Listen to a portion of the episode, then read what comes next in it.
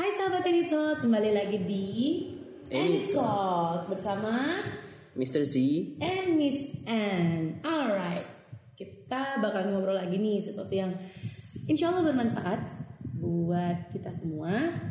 Amin. Pekan lalu yang nemenin malam minggunya adalah bagaimana berdamai dengan keadaan, gitu kan? Iya. Yeah. Nah, setelah berdamai dengan keadaan biasanya tuh kita cenderung mencari orang untuk nolongin kita, gitu kan? Iya. Yeah. Sebelum itu biasanya kita cari orang, tempat curhat, tempat mau berbagi keluh kesah, gitu kan? Tempat hujan. Nah, hujan. Tapi masalahnya adalah terkadang kita terkena virus toxic positivity. Gitu. Terlalu positif hidup. Iya, gitu. Saking positifnya berarti toksik gitu. Terlalu negatif juga salah. Terlalu positif juga salah. Iya. Jadi mari moderat. Iya boleh. Oke, jadi buat sahabat Any Talk, malam ini kita mau ngobrolin soal toxic positivity. Apa sih toxic positivity itu? Kemudian apa sih dampak negatifnya? Kemudian bisa nggak sih kita menghindarinya gitu? Okay, thank you. Okay, so for Mr. Z, what do you know about toxic positivity? Ya, bahwa terkadang maksudnya saking positif itu memang baik, bahwa kita selalu disuruh untuk berpikiran atau dianjurkan positif, ya, dianjurkan untuk selalu berpikiran positif, selalu optimis dengan keadaan.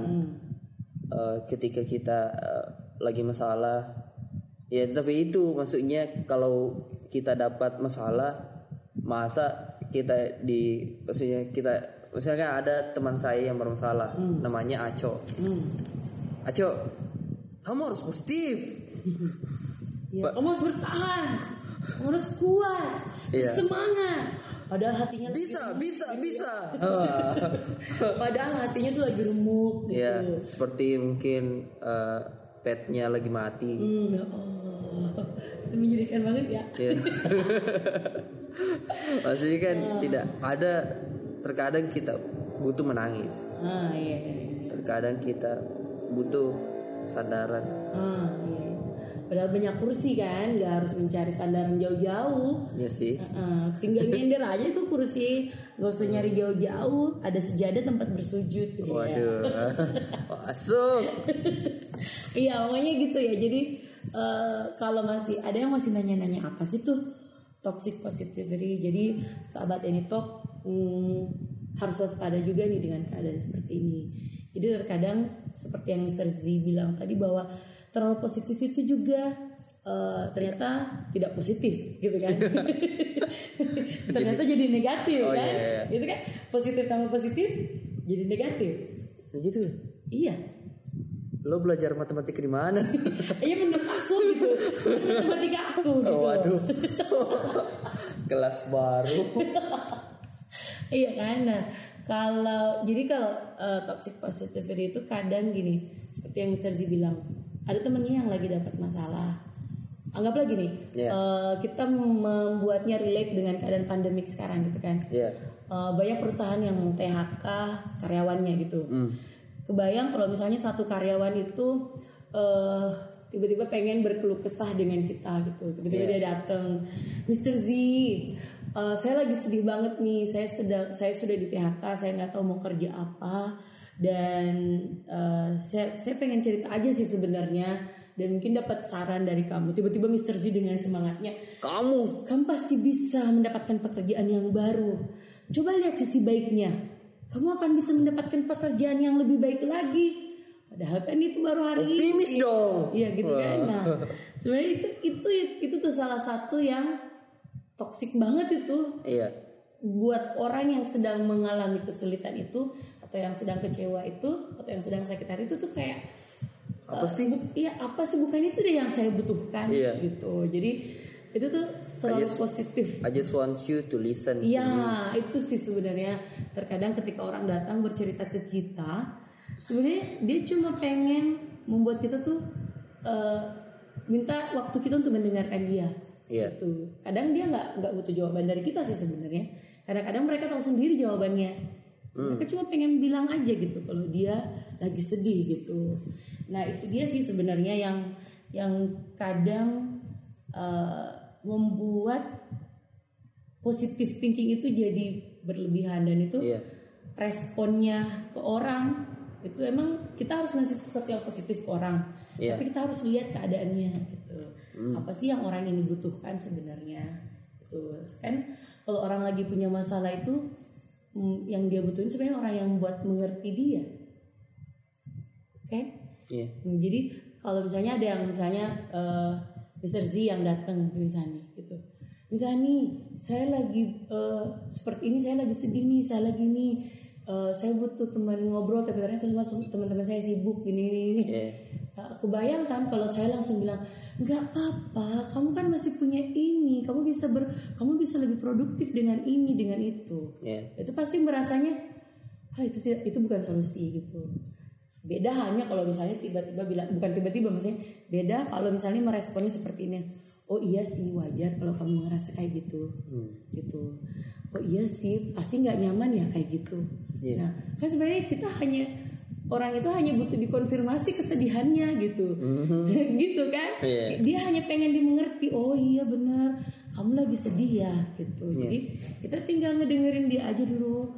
Oh jadi kamu mau bagaimana gitu? Berusaha aja dulu dengerin ceritanya dan ngerti. Oh gitu ya rasanya ya. Oh, pasti kayak gini ya gitu. Nah, kayak gitu sih sebenarnya untuk supaya kita nggak terlalu terburu-buru ngasih penyemangat orang yang ternyata itu jadi toksik buat dia gitu. Kebayang juga kalau misalnya ada orang yang datang gini, aduh saya butuh duit nih, gitu. Saya modal saya habis nih. Saking semangatnya, gak apa-apa, kamu pasti bisa, ayo cari lagi, sini saya temenin cari lagi bantuan modal. Padahal si orang ini bukan itu yang dia butuhin sebenarnya.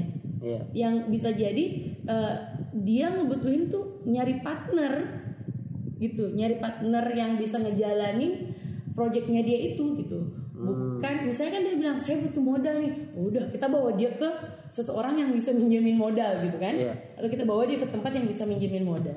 Padahal sebenarnya belum tentu juga dia akan mampu mengembalikan itu kan. Nah itu udah toksik banget saking kita berusaha ngasih semangat yang positif gitu. Wah gak apa-apa, semangat, kita pasti akan menemukan bantuan dananya, sini aku temenin gitu. Berarti pahami dulu situasinya, gitu. Orangnya. Benar, kayak dengerin dulu. Dengerin dulu ceritanya, tanya ada apa cerita, ayo. Kalau usaha apa gitu. Siapa sih lo? Kamu sebenarnya dari mana, mau kemana gitu.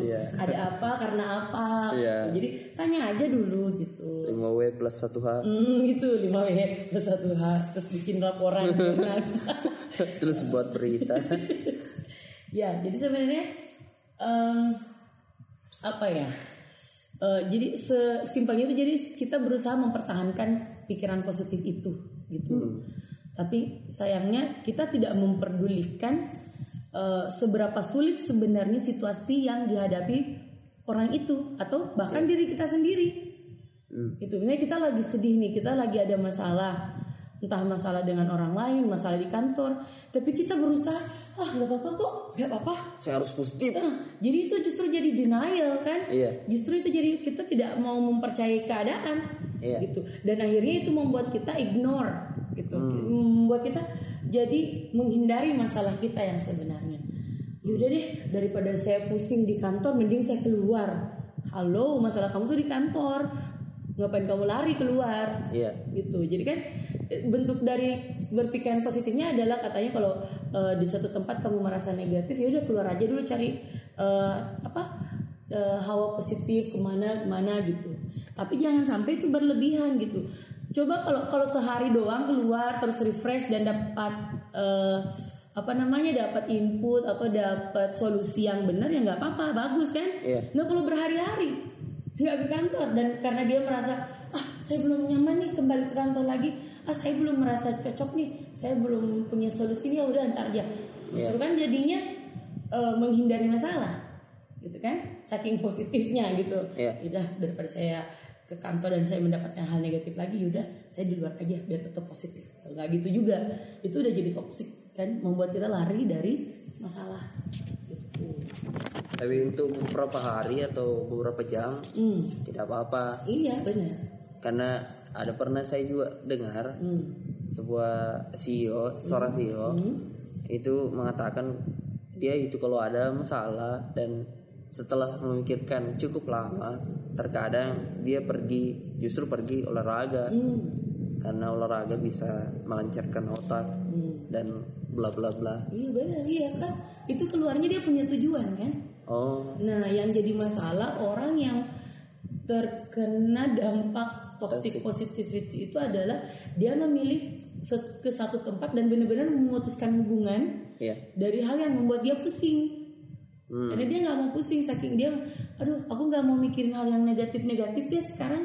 Aku pengen berpikiran positif. Jadi semua hal yang akan membuat dia berpikiran yang berat, berpikiran negatif atau masalahnya akan keinget lagi, akan dia blok gitu.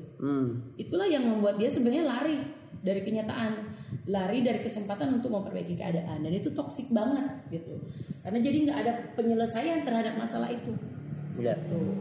Nah, sebenarnya setelah kan kita udah tahu nih, oh ternyata toxic positif itu adalah bersikap yang terlalu positif tapi tidak realistis. Itu sebenarnya. Itu. Jadi kalau orang masih nanya-nanya, terus apa bedanya apa toxic positivity dan recharge? Kan gitu. Yeah. Apa bedanya? Kalau bedanya toxic positivity sama take a pause of your life dulu gitu kan? Yeah. Nah, ternyata itu bedanya adalah toxic positif itu adalah positive thinking yang nggak realistis gitu. Jadi dia pokoknya dia selalu saking berpikiran positifnya itu jadi kayak tidak realistis cara berpikirnya. Dia selalu merasa oh akan ada nih penyelesaian yang ajaib dari mana gitu, kayak gitu kan? Kan mungkin yang kita pernah baca mungkin bukunya Secret. I've never read that. Maksudnya itu intinya kita akan menarik energi secara supernatural. Jika kita membayangkan bahwa kita menjadi miliuner, akan jadi seperti itu. Akan gitu. Jadi seperti itu, maksudnya pikiran kita akan menarik kenyataan itu. Iya sih benar ya. Yeah. Kan ada yang apa? Law of attraction. Iya, Law of attraction itu. Itu dari bukunya Secret. Yeah, I don't know, but I got it from somewhere else. I don't know. So, jadi kayak Law of attraction emang kayak gitu kan. Yeah. Bahasanya juga kan gini, Allah itu sesuai dengan persangkaan hambanya. Iya, gitu kan. Tapi sesuai dengan persangkaan hambanya itu, tapi harus tetap ngerjain sesuatu. Bedanya dengan yang toxic positivity itu, dia berasa positif bahwa akan ada pertolongan dari mana, tapi dia nggak ngelakuin apa-apa. Itu dia misalnya semestinya dia pergi minta tolong ke si A, tapi dia merasa nggak nyaman ke si A karena dia masih ada hubungannya dengan sumber masalahnya, jadi dia ke si B, which is actually dia nggak ada hubungannya emang, karena nggak ada hubungannya itu dengan akar masalahnya, dia jadi nggak tahu apa-apa. Dia bisa jadi orang itu ngasih solusi yang salah, gitu. Jadi ibaratnya tuh gini, kita lagi ada masalah nih sama seseorang, gitu. Entah kita salah paham, anggaplah misalnya teman dekat nih, terus kita mestinya menyelesaikan masalah itu bisa saja masalah komunikasi, gitu.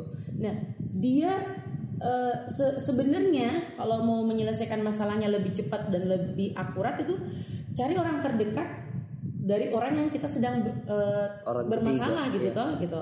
Nah tapi karena dia saking menghindari orang yang sedang bermasalah dengan dia, orang-orang di sekelilingnya itu juga nggak mau dihubungin gitu. Akhirnya dia mencari orang yang jauh dari situ.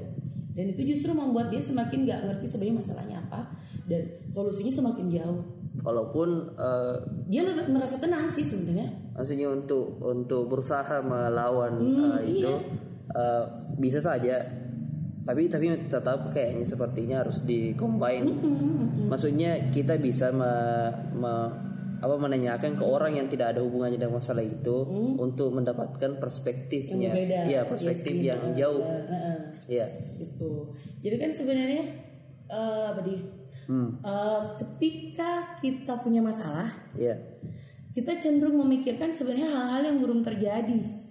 Overthinking. Overthinking. Jadi itu membuat kita sendiri itu kayak seperti memikirkan hal-hal yang buruk dan itu menjadi semakin ruwet gitu loh.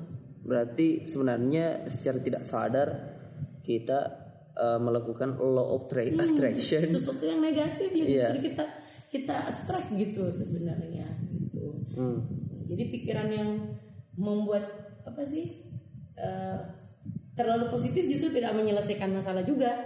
Iya. Gitu. Kadang kita harus memikirkan akar masalahnya itu dari mana, yang otomatis akan membuat kita mengingat semua hal-hal negatif. Gitu. Ini sebenarnya hal negatif ini munculnya dari mana sih? Iya. Kan mulai dari kan kita apa mengukurnya itu mundur kan? Oh ini kemarin aku kayak gini, ngomong kayak gini, kejadian itu kayak gini-gini nih. Otomatis kita akan melalui lagi rasa sakit itu kan?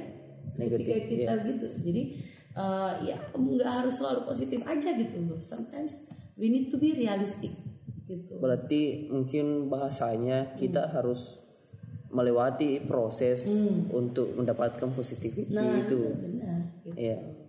Jadi selalu berpikiran positif itu sebenarnya juga nggak sepenuhnya benar karena kadang kita juga harus apa ya?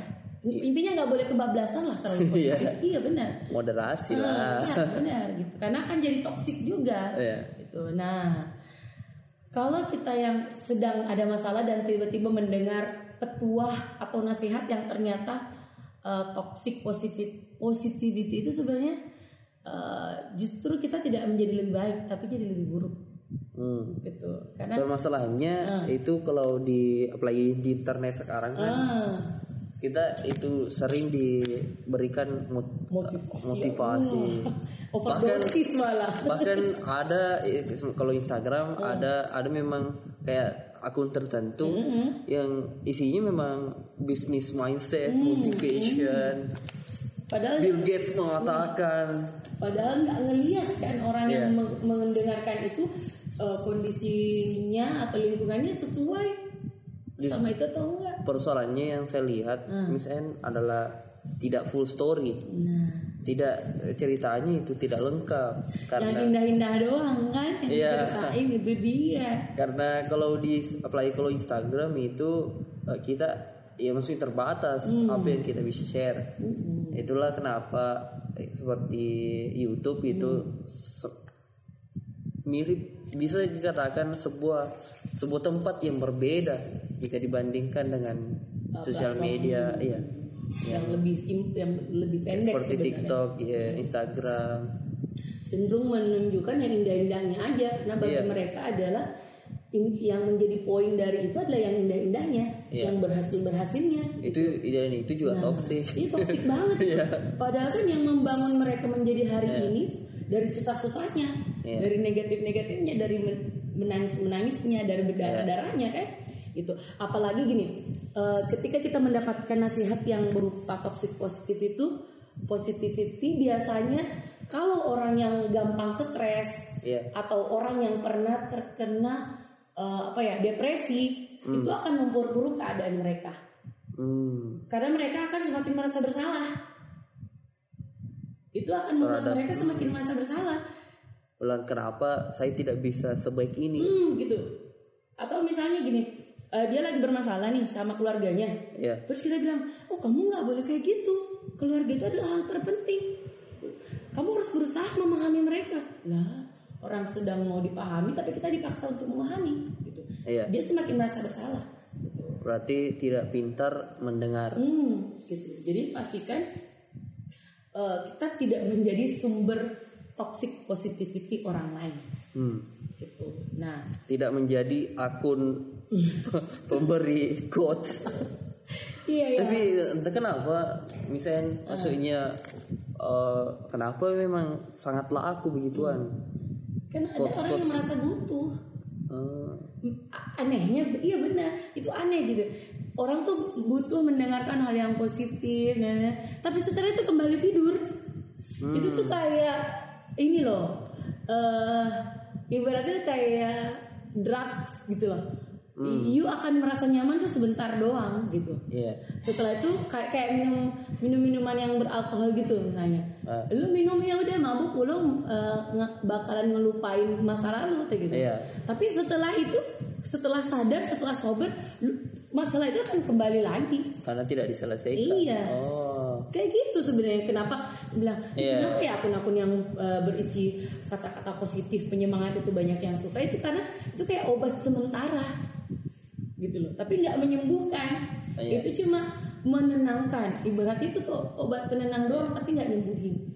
Gitu. Untungnya ada shout out ke banyak konten kreator yang kebetulan mendengarkan. Maksudnya ada beberapa konten kreator itu memang menyuarakan itu bahwa seperti mungkin konten kreator yang make up misalnya menunjukkan tanpa make up maksudnya. Benar. Maksudnya jadi kita lihat bahwa ternyata tidak secantik itu. Mestinya kayak gitu kan? Iya sih, maksudnya gitu. It's necessary itu. Maksudnya melihat artis itu menjadi semacam menjadi manusia. Mungkin kalau bahasanya dalam agama kita itu Rasulullah sendiri kan seperti itu maksudnya. Ada di hal-hal tertentu dia harus menunjukkan sisi manusianya. Iya, diingatkan kembali bahwa manusia juga. Benar, iya. Nah, kayak gitu sebenarnya. Jadi bahayanya itu yang harus disadari. Iya. Gitu. Bahayanya ketika kita membuat diri kita selalu berpikiran positif tanpa realistis, atau kita menjadi orang yang menasihati orang yang ternyata sebenarnya itu terlalu positif yang sebenarnya toksik buat mereka. Ada beberapa bahayanya. Yang pertama tadi yang saya sebutkan itu bisa menimbulkan perasaan disalahkan. Jadi kita masih bersemangat dengan kata-kata positif, sebenarnya dalam hatinya, oh iya berarti memang siapa yang salah gitu. Yeah. Jadi seolah-olah mereka tuh disalahkan, mereka semakin disudutkan gitu. Terus yang kedua bahayanya lagi adalah justru bisa membuat orang tuh menghindari emosinya sebenarnya. Menghindari emosi yang sebenarnya dan menghindari masalahnya, gitu. Kan itu jadi justru menambah masalah, bukan menyelesaikan masalah, gitu kan? Nah, jadi kalau orang justru akan merasa lebih takut menghadapi kenyataan, gitu. Karena dia sudah tahu gapnya dia dengan hal yang positif itu sudah terlalu jauh. Jadi bahkan ada yang lebih parahnya adalah dia, ya udahlah aku udah terlalu salah udah salah aja dah. Hopeless-an kayak gitu kan. Jadi hopeless orangnya. Jadi toxic positivity itu padahal diberikan kata-kata hope, malah hopeless. Iya gitu, karena tidak realistis dan tidak sesuai dengan keadaan. Dan tidak sesuai dengan apa yang dibutuhkan orang itu. Ini apakah ini mirip yang terlintas di pikiranku itu ceritanya Karl Marx. Itu kayak mana? Maksudnya ketika orang lapar malah disuruh untuk ayo sembah agama saya. Benar. Yang itu Karl Marx bukan candu kan? Agama itu candu. Gitu. Tapi maksudnya, bagi orang beberapa orang gitu di buku itu. Maksudnya dalam konteks itu situasi itu mirip benar. Iya sih maksudnya. Iya benar. Saya lapar, saya butuh makan, bukan. Iya, ngapain nyuruh saya itu gitu. Iya. Benar. Tapi ada orang yang merasa dia butuh itu karena setidaknya dia tenang dulu katanya. Gitu. Tapi sebenarnya enggak nyelesain masalah kan? Iya. Nah, itu dia. Kenyang dulu dong. Itu kan. Itu benarnya realistisnya kan kayak gitu. Iya. Nah, makanya yang seperti itu kayak I do not want to say, I'm not there enough to say that his book is about toxic positivity gitu kan. Ya, maksudnya terlintas aja sih. Iya benar sih, dan emang pasti ini sebenar gitu. Kayak mirip-mirip gitu kan. Iya. Sekarang jadi kan kita udah tahu nih toxic positivity itu apa, terus tanda-tandanya itu seperti apa gitu kan. Bahayanya itu seperti apa. Nah, kita pengen tahu nih sebenarnya tanda-tandanya orang. Gitu kan tadi kita udah tahu nih bahayanya toxic positivity. Nah sekarang tuh kita pengen tahu kita lagi dalam keadaan itu apa enggak? Karena saking positifnya kita nggak nyadar kalau gitu. Self diagnose. Iya gitu. Jadi kita harus tahu juga nih saya dalam keadaan toxic positivity nggak sih? Saya masih realistis nggak sih? yeah. gitu. Jadi kan jadi pertama itu kita orang yang terkena dampak dari toxic positif itu dia akan lebih mudah untuk lari dari kenyataan. Contohnya? Contohnya misalnya dia udah tahu nih kayak yang tadi yang awalnya gitu. Ya, dia tahu masalahnya ini. Gitu. Oh iya. Yeah. Tapi karena dia tidak mau pusing dan karena dia merasa bahwa sudahlah saya harus berpikiran positif daripada saya ke kantor, saya mending cari tempat yang lain. Pergi liburan. Bali. Padahal itu tidak menyelesaikan masalah kan? Yeah. Nah, mestinya dia menyelesaikan masalahnya gitu, hadapi, embrace your problem gitu. Baru ke Bali. Nah, gitu. Kalau udah habis-habisan Anda berdarah-darah menyelesaikan masalahnya baru dan Anda berhasil, baru kasih diri Anda reward untuk berlibur. Yeah. Nah, itu lebih worth it gitu kan? Yeah. Nah, terus orang yang terkena toxic positif itu ketika dia menghadapi masalah, dia akan mulai menyalahkan diri sendiri dulu. Dan kecewa sama diri sendiri dulu. Itu salah satu tanda-tanda kalau orang itu terkena toxic positivity. Karena dia tidak mau menyalahkan orang lain. Yang harus disalahkan itu saya. Karena sumber motivasi terbesar adalah saya. Tidak ada orang yang akan mempercayai saya kalau bukan diri saya sendiri. Terlalu positif kan? Pagi sih seminar banget nih. Iya kan? Kayak gitu tapi apal bener. Iya, tapi itu justru kadang jadi pisau yang bermata dua gitu. Iya. Karena kita akan langsung, iya salahku sih, nggak bisa nyalahin orang. Mestinya kan saya begini. Akhirnya semuanya tuh masalah ditujukan ke dia. Stres, gitu. Depresi. Itu salah satu tanda-tanda kalau kita tuh udah terkena. Maksudnya pertanyaan saya, maksudnya bagaimana? How do we draw the line? Si batas pembatasnya. Maksudnya kan saya mengatakan bahwa saya sedikit setuju dengan mengatakan bahwa kita hanya bisa melakukan sesuatu within our control. Maksudnya ada ya itu maksudnya berusaha kontrol yang bisa dikontrol. Salah satunya dari diri kita. Ya. Maksudnya how do we draw the line yang berlebihan yang bagaimana? Itu dia.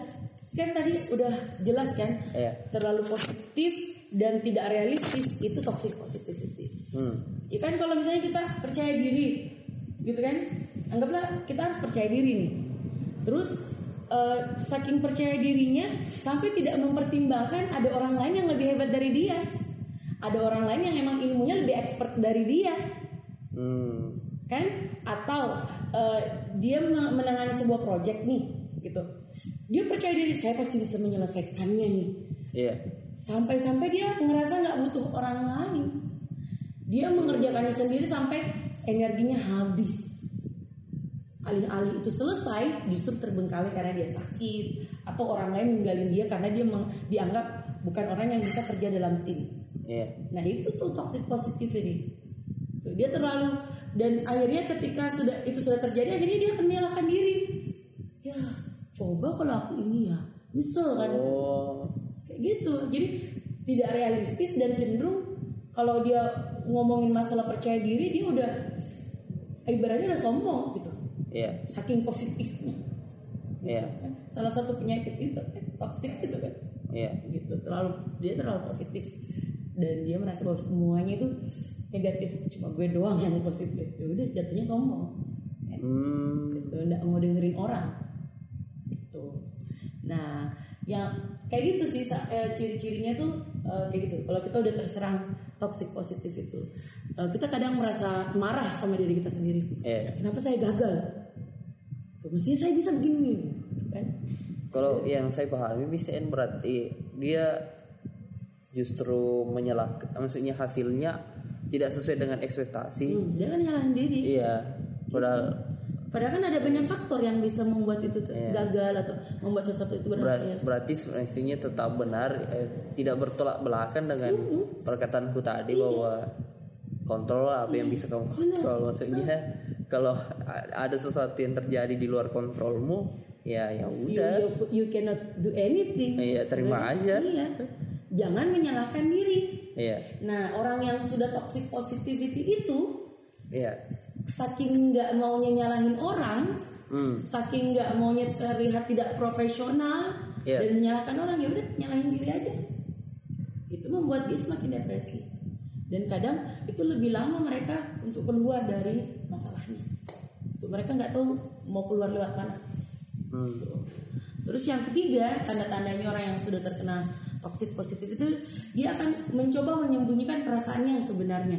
Dia lagi sedih, dia lagi marah. Terus kalau ditanya, apa sih yang kamu rasain sebenarnya? Enggak kok, enggak apa-apa, saya positif. Dia terlalu positif, jadi dia itu ngerasa enggak kok, saya baik-baik saja. Padahal dia sedang memalsukan perasaannya. Dan itu kan tidak sehat secara mental. Kan ketika kita dapat masalah, kita harus embrace masalah itu. Ketika kita sedih, kita harus tahu kita lagi sedih nih. Jadi kita tahu apa yang kita butuhkan ketika sedih. Ya, kita membutuhkan orang-orang yang bisa membuat kita bahagia. Atau kita membutuhkan melakukan aktivitas yang bisa membuat kita bahagia gitu. Bukan justru deny. Gitu. Dia sedih, tapi dia bilang, "Enggak kok, aku baik-baik saja." Tiba-tiba masuk kamar, gitu. Kayak gitu. Itu ciri-ciri orang yang sudah terkena toxic positivity. Dia selalu mau terlihat positif di depan orang, meskipun dia dalam keadaan sedih. Gitu. Jadi dia akan deny dan dia selalu bilang, "Aku baik-baik saja," padahal dia nggak baik-baik saja. Tuh. Terus yang keempat adalah orang yang sudah terkena toxic positivity itu akan cenderung merendahkan orang lain. Sombong gitu. Karena kan dia udah ngerasa, nggak boleh begitu loh, kita harus positif. Coba aku dong kayak gini, kamu tuh nggak gitu. Kan udah kayak apa ya, dia merendahkan orang lain ketika orang itu kelihatan cemen dalam menyelesaikan masalahnya. Padahal bisa jadi orang itu sudah melakukan yang terbaik yang dia bisa lakukan berdasarkan masalahnya. Dia cenderung mau menyamakan cara dia yang positif untuk menyelesaikan masalah orang lain. Padahal kan standar orang tidak ada ini. Cara kamu menyelesaikan masalahmu mungkin dengan cara A, si B menyelesaikan masalahnya dengan cara si B gitu. Jadi kita orang yang biasanya kayak gitu, dia sering menyalahkan dirinya gitu. Terus dia cenderung merendahkan orang lain gitu. Itu udah terkena toxic positivity. Bisa jadi seperti itu. Dia deny dengan keadaannya sendiri. Dia lebih memilih menghindari masalahnya daripada dia merasa negatif. Itu tanda-tandanya. Menolak. Jadi biar sahabat Any Talk kalau biar nggak pusing ini. Tapi apa tadi tanda-tandanya gitu kan? Apa sih tadi? Misian tadi tanda-tandanya apa sih? Gitu. Jangan-jangan saya udah kena gitu, tapi saya nggak sadar saking positifnya. Gitu kan? Jadi bisa ini lagi ya, ingetin lagi bahwa self check gitu, bukannya self diagnose dan emang berbahaya juga, cuma kadang kita harus sadari diri kita gitu kan. Nah pertama kalau sudah cenderung untuk menghindari masalah, ayo perbaiki kembali ke masalahnya gitu. Yang pertama, orang yang sudah terkena toxic positivity itu dia cenderung menghindari masalah. Yang pertama. Terus yang kedua, dia suka menyalahkan diri gitu. Kemudian yang ketiga adalah dia menyembunyikan perasaannya yang sebenarnya. Dia selalu bilang saya baik-baik saja, padahal dia sedang tidak baik-baik saja. Intinya dia tidak mau mengungkapkan perasaan sebenarnya ketika dia merasa sedih, marah, hal emosi-emosi negatif, dia tuh nggak mau mengungkapkan. Dia selalu bilang saya baik-baik saja. Itu yang ketiga. Yang keempat itu dia akan mudah menyalahkan, merendahkan orang lain. Bukan menyalahkan ya, karena yang dia salahkan cenderung ke dirinya sendiri. Tapi ketika dia berhasil, dia cenderung merendahkan orang lain. Nah itu tanda-tanda orang yang sudah terkena toxic positivity gitu. Nah, terus caranya sekarang, cara menghindarinya. Maksudnya saya lanjut tadi Sen bahwa setelah saya self diagnose, sebaiknya juga maksudnya jangan langsung saya toxic positivity nih. Maksudnya jangan sampai hati juga gitu kan. Nah, makanya sekarang misalnya mau share lagi nih cara menghindari toxic positivity. Gitu. Jadi sahabat Any Talk udah tahu nih, mungkin ada yang bilang, "Oh, alhamdulillah saya ternyata tidak sedang mengalami itu." Tapi justru mungkin ada yang bilang, "Aduh, kayaknya itu saya deh." gitu. Nah, sekarang kita mau berbagi tips nih, gimana sih cara supaya kita tidak terkena itu gitu. Karena kan kita sadar atau tidak sadar. Yang parahnya itu toxic positivity itu bisa terjadi sama kita tanpa sadar, kita sadari. Iya. Itu karena masuknya tuh halus banget gitu. Karena kita selalu merasa positif gitu. Saking positifnya nggak ngerasa, udah jadi toxic gitu. Nah, sekarang gimana sih cara supaya kita terhindar? Yang pertama, jika sewaktu-waktu kita menghadapinya gitu, entah dari orang lain atau dari diri kita sendiri gitu, pastikan bahwa kita harus mengelola emosi negatif kita gitu. Take a pause, tarik nafas dulu, berpikir dengan jernih. Jangan selalu misalnya bilang jangan reaktif tapi responsif. Iya. Jadi ketika kita merespon sesuatu ya pasti kita harus mikirin dulu nih, saya mau kemana, saya nyelesainya gimana? Atas api dulu. Gitu. Jadi pastikan kita tahu kita bisa nggak sih mengendalikan emosi ini? Kita bisa nggak sih mengendalikan keadaan ini? Iya. Gitu. Kita bisa nggak sih sendiri menyelesaikan ini? Berarti assess. Gitu. Apakah kita butuh orang lain untuk menyelesaikan ini? Ya, kita harus tanya diri. Makanya kita harus mengelola emosi kita gitu. Jadi kita bukannya kita menyangkalnya kalau kita lagi punya emosi negatif nih gitu. Yeah. Kita lagi sedih misalnya, entah mungkin gagal atau kecewa terhadap sesuatu, pastikan kita menghadapinya. Embrace. Kita misalnya selalu bilang apapun emosi kita yang kita alami itu embrace, terima, kenali. Oh, ini rasanya kalau kita lagi sedih. Oh, ini rasanya kita lagi kecewa. Nah, baru deh tuh kita akan mengelolanya. Dan ketahuilah bahwa kamu butuh. Iya, kita harus tahu butuh itu. Perasaan sedih, butuh perasaan marah. That what makes you alive. Yes, that makes you human. Iya. Yeah. Jadi meskipun kita tahu gitu, yeah, emosi negatif itu bisa membuat kita stres. Iya. Yeah. Gitu. Nah, tapi kalau ketika kita mengelolanya dengan baik, yeah, itu akan menjadi sebuah informasi penting, yeah, bagi diri kita dan keadaan mental kita ke depannya. Yeah. Karena bisa jadi sesuatu yang sama akan terjadi. Nah, ketika itu terjadi lagi, kita udah tahu dong, oh kayak gini nih cara menyelesaikannya kemarin. Yeah. Saya menyelesaikan itu dengan cara ini. Lebih kebal. Gitu sebenarnya. Tuh, jadi lebih membawa perubahan positif itu sebenarnya yang benar. Yang benar, positif yang benar tuh yang itu. Yeah. Dari yang negatif itu kita menghadapinya, kita mengelolanya menjadi informasi sehingga kita merubahnya menjadi informasi yang positif, yeah, untuk kita ke depannya. Jangan malah wah, saya mendengar quotes ini, saya harus positif gitu. Ya, jadi kalau terima dulu, yeah, embrace rasa sedih, rasa marah, rasa kecewa, nggak apa-apa, itu manusiawi gitu. Baru kita kelola. Nah, yang kedua, yeah, untuk menghindarinya adalah kita harus bersikap realistis. Sepositif apapun kita, sehebat apapun cita-cita kita, harus realistis juga. Wajib itu. Jadi kalau ada orang bilang, ikuti kata hatimu, yeah, okay, follow your heart, but bring your brain with you. Kayak gitu kan? Simpelnya tuh kayak gitu. Jadi pastikan kita realistis gitu. Ketika kita punya mimpi ini, oh saya mau keliling dunia, men, rumah aja lo nggak punya, yeah, kerjaan aja lo nggak punya, yeah, gitu kan? Itu kan nggak realistis. Mau dapat dari mana gitu? Ada juga cerita tentang realistis. Kan apalagi seumuran saya itu kan cukup tinggi cita-citanya. Apalagi dengan sosial media. Jadi ada juga yang pernah saya dengar sepertinya dalam tanda kutip bencong. Iya anak band ya. Dia memiliki quotes yang sangat luar biasa. Bahwa jika ingin kaya, jangan idealis, realistis lah. Iya. Maksudnya mungkin seperti ini. Ada orang yang pernah diundang di Hitam Putih dan dia itu penjual es tontong. Tapi penghasilannya per hari ada 50 juta. Kenapa? Karena dia mengendalikan satu kota. Contoh, maksudnya serece itu. Iya sih, kalau dan banyak sih, maksudnya contoh kayak dia hanya menjual reseller. Tapi resellernya udah sampai. Iya, maksudnya itu tadi, maksudnya dia tidak, dia hanya assess the maksudnya the market dan mengikuti apa yang market butuhkan.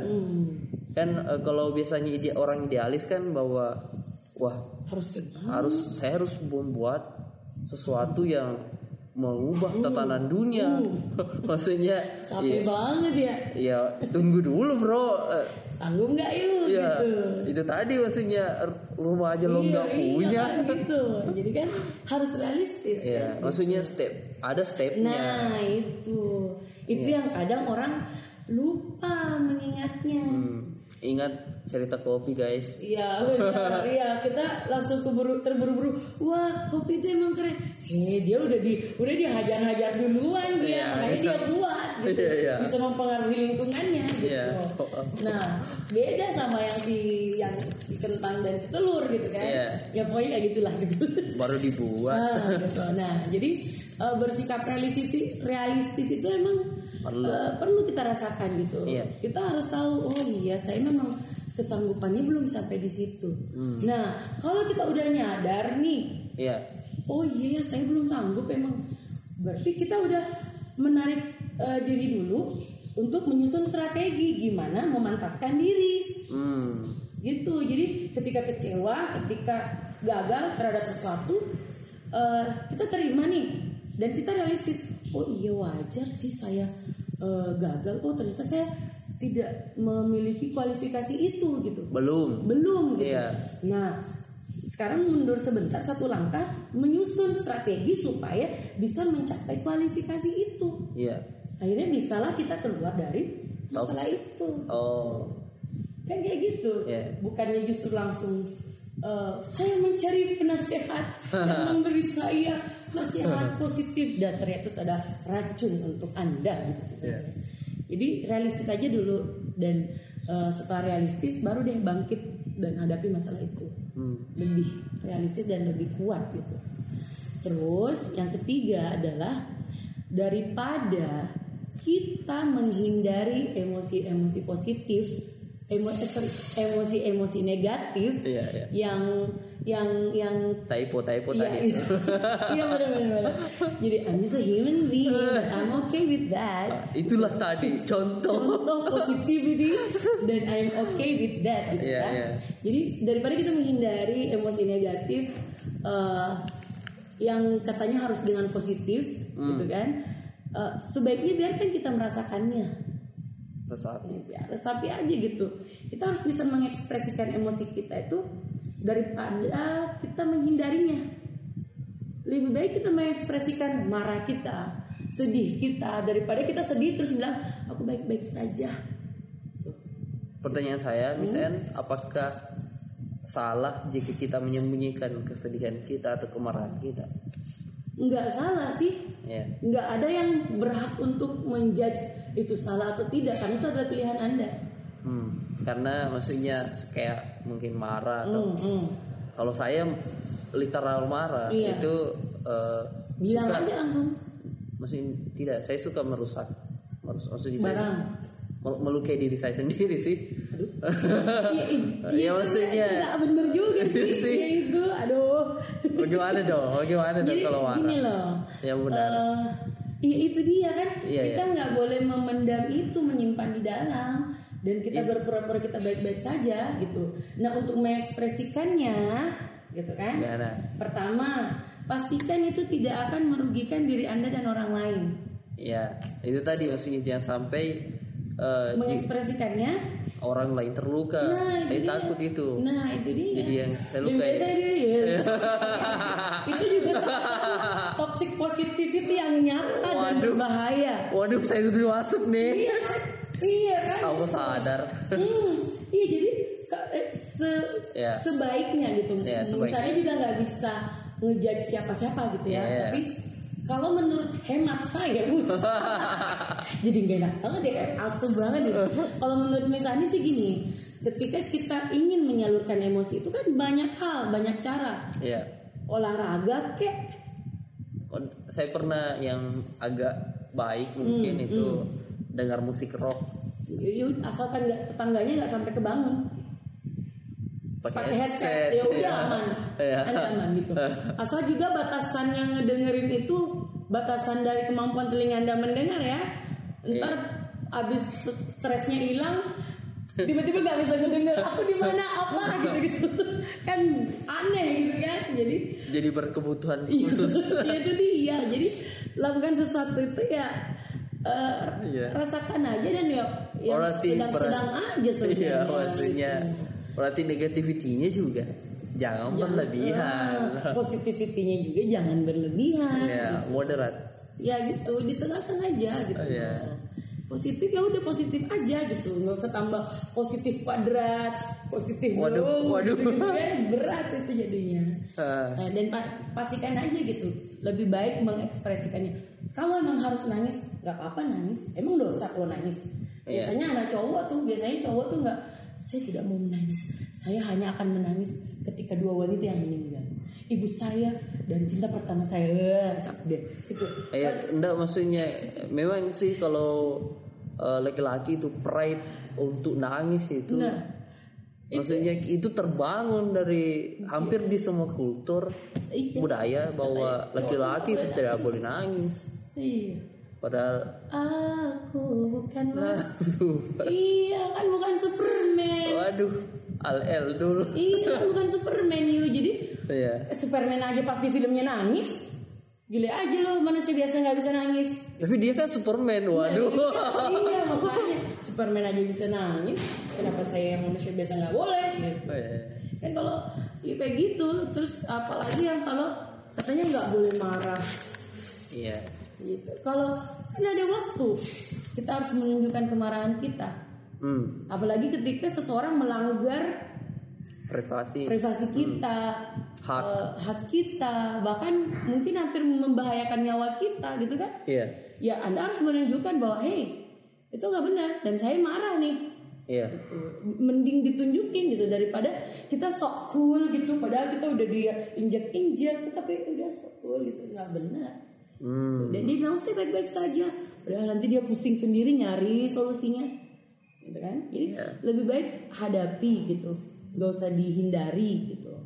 Nah kalau misalnya sudah dirasakan, misalnya kita udah sedih-sedih nih nangis atau sudah mengeluarkan rasa marahnya, entah cara yang berteriak atau dengan cara menuliskan semuanya di diary, mau maki-maki orang di diary karena nggak berani maki-maki orang langsung, gitu kan. Jadi ternyata isi diarinya itu ngomel-ngomelin orang sekelilingnya, sampai bosnya, sampai temannya ditulis semua.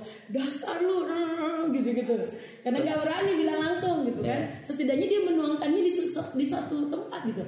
Ya pilihan dia. Tapi kalau di yang sering saya baca itu, saya suka baca komik dan komik kalau Korea itu ada sebuah tema yang cukup sering terjadi, yaitu pembulian.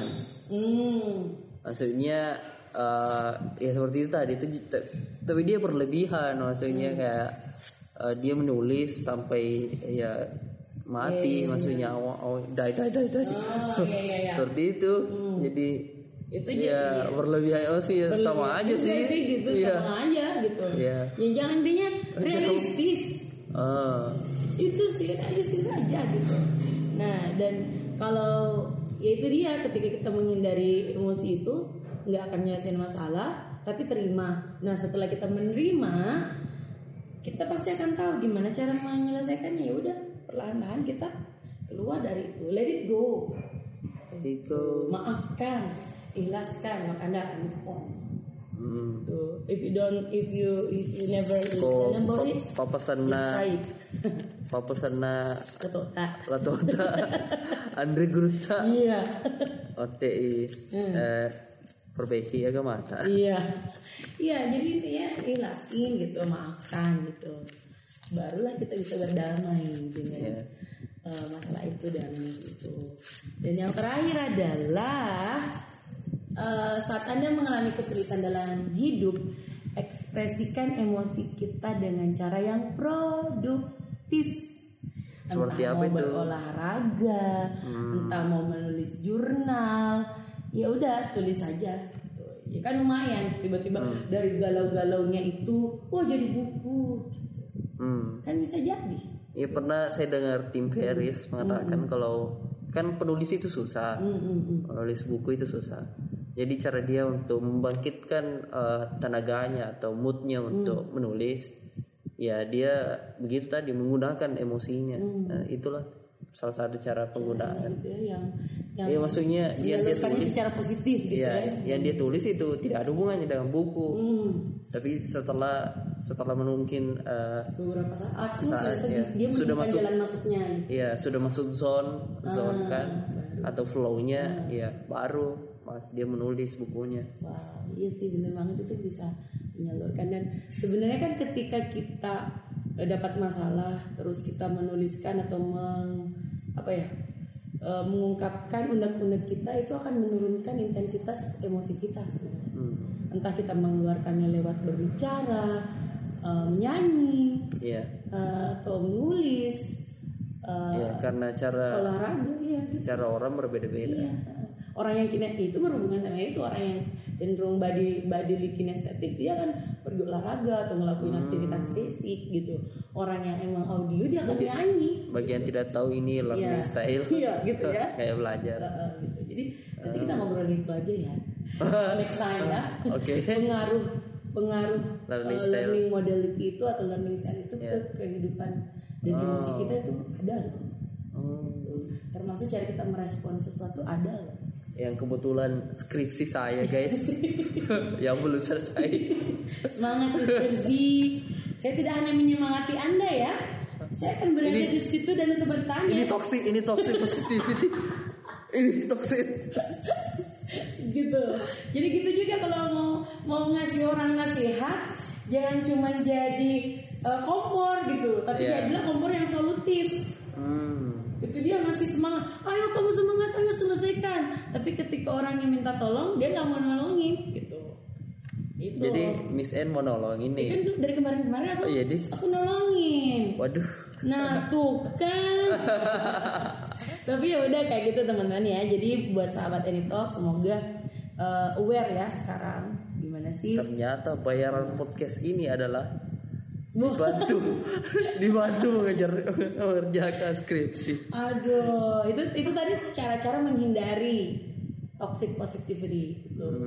Hadapi masalah, kelola emosi, bersikap realistis, jangan hindari emosi yang sulit. Itu kan cara-caranya. Itu nah, gimana? Sekarang itu kan ketika ada toxic positivity yang akan datang ke kita secara langsung. Pastikan kita bisa mengelola emosi, kita tidak menghindari emosi negatif kita, kita harus bersikap realistis dan ketika kita mengalami masalah hidup, kita cari cara melampiaskannya itu atau mengekspresikannya itu cara yang positif gitu. Produktif. Itu kalau ke diri kita positif toxic positivity itu yang sedang mengarah ke kita. Itu untuk preventnya. Nah, sekarang bagaimana caranya supaya kita tidak menjadi toxic positivity bagi orang lain? Ini juga yang harus kita tahu nih. Kadang kita tanpa sadar bahwa kita jadi sumber dari toxic positivity orang lain. Itu kan lebih bahaya kan? Saking positifnya kita selalu mau ngasih motivasi ke orang, ternyata orang itu lagi butuh diomelin. Karena ada orang yang lagi butuh diomelin. Kamu sih tidak berusaha dengan keras. Berusaha lagi. Iya kan? Itu aku nggak sedang toxic positif. Waduh. Gitu. Jadi sekarang sahabat Any Talk yang pengen misalnya share sekarang adalah bagaimana cara menghindari menjadi sumber toxic positivity bagi orang lain. Bagaimana tuh? Nah, yang pertama gini, boleh kita menunjukkan rasa empati kita ke orang. Yang pertama itu, kita tunjukin dulu gitu,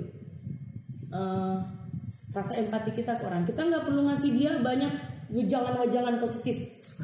Nggak usah gitu. Iya. Yang pertama adalah pastikan kita mendengarkan apa cerita mereka, iya, apa keluhan mereka. Be there gitu. Kadang kita nggak harus ngasih jangan ke dia. Kadang kita nggak harus ngasih nasihat ke dia. Yeah. Karena yang dia butuhkan adalah cuma mau mencurahkan dulu perasaannya, yeah, mau menyalurkan emosinya. Iya. Yeah. Gitu. Kalau ada yang datang, oh gue lagi marah banget nih, tadi gue dimarahin sama bos gue nih, nggak usah langsung dibilang kayak gini. Kamu harus bersabar karena itu ada tanggung jawab dalam pekerjaan. Udah capek di kantor sekarang ketemu orang kayak gini. Kalau manusia adalah tempat ujian. Iya, iya. Jadi alangkah baiknya ketika dia datang dengan emosi-emosi kayak gitu, yaudah kita jalan yuk, yeah, karena kayak gitu, jalan-jalan aja dulu atau kita keluar yuk, nyari. Atau kalau saya mungkin bilang, okay, so what should we do? Ya gitu. Jadi menurut kamu, apa yang harus kita lakukan? Yeah. Apa yang sebaiknya kamu lakukan? Iya. Yeah. Gitu. Baru deh tuh. Karena kalau saya mengajaknya ke tempat lain, jangan sampai dia malah menghindari masalahnya. Iya. Itu dia sih pentingnya mengetahui orang dan diri kita sendiri. Dan diri kita sendiri. Dia sebenarnya orangnya itu seperti apa? Dia butuh di treatment seperti apa? Gitu. Jadi ketika ada orang yang datang, kadang kita harus menahan-nahan nih. Saya harus kasih semangat apa enggak nih? Gitu. Jadi yang paling pertama dilakukan berempati aja dulu gitu. Dengerin aja dulu. Dengerin, terus pastikan bahwa ketika dia bercerita, cobalah untuk memahami keadaannya dengan cara menempatkan diri di posisi dia. Gitu. Oh, coba, itu yang paling susah sih. Iya, coba ketika Anda sudah memberikan waktu Anda kepada orang itu, jangan setengah-setengah cuma ngasih buat ngedengerin aja gitu. Tapi itu nggak cukup bagi seseorang itu yang butuh kita berempati lah gitu. Oh iya gitu ya, ya aku sedih juga sih sebenarnya. Gitu. Saya ikut sedih deh kayaknya. Terus kamu kira-kira nanti gimana? Gitu. Jadi pastikan ketika dia datang dengan seluruh perasaan yang negatifnya atau sedihnya atau marahnya, pastikan dia merasa kita mengerti. Paham. Oh iya, aku paham dengan keadaan kamu gitu. Oh kayak gitu ya rasanya ya. Aduh pasti sakit banget. Aduh pasti capek banget ya. Baru deh tuh kita bisa, at least kita membuat dia tuh ngerasa ada yang mengerti dia. Dia tidak merasa sendiri. Iya. Tuh, itu aja udah cukup gitu. Agar kita tidak menjadi sumber toxic positivity bagi orang lain gitu. Iya. Jadi kita bisa menyampaikan empati terhadap perasaan mereka. Tapi nggak harus ngasih wejangan langsung. Manusia adalah tempat. Iya, gitu. Makanya berempati lah gitu. Ujian. Karena sebenarnya kan setiap orang pengen dimengerti aja kan. Iya. Gitu. Jadi ketika ada orang yang datang dengan masalahnya, yaudah berempati aja dulu, dengerin aja dulu, udah. Gitu. Agar kita terhindar dari toxic positivity itu. Iya. Ya kayaknya itu percakapan soal toxic positivity dan semoga apa? Saya kira ada step kedua. That's all. Kan toxic positivity itu kita harus membatasi hal yang terlalu positif. Jangan sampai saya memberikan Anda terlalu banyak hal positif untuk didengarkan, jadi toxic juga. Oh, jadi terlalu banyak ilmu. Iya. Itu tidak baik. Ilmu juga yang terlalu banyak dan tidak diimbangi dengan praktis. Waduh. Toxic man. Waduh. Iya kan, gini loh. Apa nih singgungan nih? Ini terakhir, ini sebelum kita ini ya akhiri Any Talk kita malam ini gitu. Yeah. Buat sahabat Any Talk gitu, mungkin ada yang tadi pertanyaannya Mr. Z. Jadi kalau terlalu banyak ilmu itu juga bakalan jadi toxic. Yeah. Iya. Kalau pertama ilmunya nggak di-share. Yeah. Yang kedua ilmunya tuh teori doang tapi nggak ada praktis. Wassalam. Pasti lupa dan bisa jadi itu membuat Anda stres. Oh iya. Yeah. Iya, kenapa ada dan tidak realistis gitu. Udah biasanya itu yang membuat orang kata orang gini, wah dia pintar banget tuh, kok dia jadi stres. Nah itu salah satu karena dia terlalu toxic positivity yang sudah akut. Akhirnya membuat dia stres sendiri. gitu. Bisa jadi. Iya sih. Iya kan, kau coba bayangin ini. Dia punya banyak ilmu di kepalanya. Iya. Tapi dia nggak tahu cara menyampaikannya ke orang. Menyalahkanlah dirinya. Hei, saya belum ini ya. Udah stres dah. Karena dia pasti bilang terus, buat apa saya punya ilmu sebanyak ini? Udah salah. Depresi dah. Berjalanlah dia menyusuri jalan kemana-mana. Perjalanan ke barat. Iya. Nah, jadi kayak gitu ya sahabat Any Talk. Jadi semoga kita terhindar dari orang-orang yang membawa toxic positivity, dan kita juga harus memastikan bahwa kita bukan sumber toxic positivity bagi orang lain. That's all. Jadi semoga obrolan kita malam ini di Any Talk bermanfaat ya. Dan teman-teman sahabat Any Talk itu harus aware dengan kesehatan mental. Iya. Karena sekarang ini udah 2020. Yes, how sih 2021 tuh. Saya tahu. Oracle lu. Lucu aja. Oke, jadi ya benar. Jadi kesehatan mental itu sekarang orang-orang tuh harus lebih aware. Iya. Kalau dulu orang jarang yang tidak mudah terkena penyakit yang berhubungan dengan mental mereka, karena mereka berhubungan langsung dengan manusia, mereka ngobrol. Dulu yang mereka bersosialisasi banyak. Yang pernah saya dengar di salah satu TED Talk, maksudnya kan kesejahteraan itu meningkat. Tapi ya kesejahteraan secara finansial meningkat, tapi secara mental, psikologi turun gitu. Maksudnya mungkin juga karena dulu masalah itu tidak kesana. Maksudnya mungkin bahasanya kita saking butuhnya masalah, tapi tidak terlalu kurang masalah. Dulu kan ada perang dunia, kendaraan susah, transportasi susah, mau kita berhubungan dengan orang susah aja hidup lah. Iya. Jadi sekarang serba mudah. Memikirkan hal yang membuatnya stres itu nggak sempat. Iya. Karena mereka sibuk untuk memikirkan bertahan hidup. Iya. Nah, dan mereka bersosialisasi banyak. Iya. Dia ngobrol. Nah, bedanya dengan orang yang sekarang lebih banyak berinteraksi dengan gadget. Iya. Dan dia tidak banyak bergerak.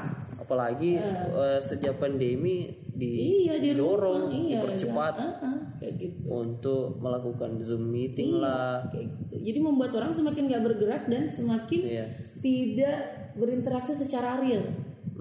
Nah, itu yang membuat orang lebih mudah terkena secara mental. Makanya kena mental itu bener banget. Gitu. Sedikit aja kata-kata dari sosmed, stres, kepikiran. Sampai-sampai ada yang namanya bunuh diri. Iya, sampai-sampai ada yang namanya itu loh, detox. Digital detox gitu. Waduh, itu kan dulu kagak ada gitu. Iya kan? Tapi sekarang gara-gara kita ketergantungan misalnya itu, akhirnya muncul penyakit baru kan. Yeah. Itu berhubungan sama mental, makanya mulai sekarang kita lebih aware lah terhadap. Ada pernah saya dengar iklan atau apa gitu, yang semacam dokumenter kayaknya. Pemilik rokok ketika diwawancarai itu dia, apakah Anda merokok Pak? Nah, saya tidak merokok, saya tidak pernah merokok. Maksudnya dia pemilik rokok tapi tidak mengkonsumsi rokok. Maksud yang ingin saya katakan adalah Bill Gates. Ketika Bill Gates itu adalah kan dia membuat itu. Ya banyak lah maksudnya secara digital. Tapi anaknya? Tapi enggak, dia sendiri. Dia itu orang jarang. Detoxnya itu lebih parah karena dia pergi ke hutan, maksudnya untuk baca buku. Iya. Maksudnya, berarti dia udah parah banget ya. Iya. Dia sudah merasa bahwa aduh kayaknya dua aku. Maksudnya sama dengan itu tadi ceritanya yang pemilik rokok. Iya. Dia tidak mengkonsumsi karena dia tahu itu bakalan membunuh dia cepat. Iya. Kan? Iya. Percuma dong ngasilin duit banyak tapi nggak menikmati. Betul. Iya kan, jadi makanya mental health itu perlu banget untuk disadari. Aware lah terhadap mental health kita, karena itu justru yang akan membuat kita bertahan lebih lama. Jadi katanya kan penyakit itu munculnya dari pikiran, dari keadaan mental. Dan itu benar sekali. Dan itu benar banget. Jadi buat sahabat Any Talk, terima kasih banyak sudah mendengarin obrolan kita malam ini. Semoga selalu sehat physically dan semoga tidak kena gitu. Tidak kena mental di malam minggu. Oh iya benar. Jadi pokoknya boleh sih stay positif gitu. Biar stay positif. Katanya kita gak ada yang ngajakin keluar malam minggu. Yaudah kita stay positif aja, tinggal di rumah. Tapi sedih, nangis gitu. Berdoa hujan. Hujan. Langit turunkan hujan. Biar orang yang mau keluar malam mingguan batal gitu. Itu entah itu positif atau apa itu aku juga gak tahu. Itu udah masuk di area mana gitu. Jadi daripada pusing-pusing nyari sesuatu yang positif, dan dengerin Any Talk aja gitu ya di malam minggu yang insyaallah akan bermanfaat gitu ya. Amin. So thank you very much for listening. See you in the next episode. Bye bye. Bye bye.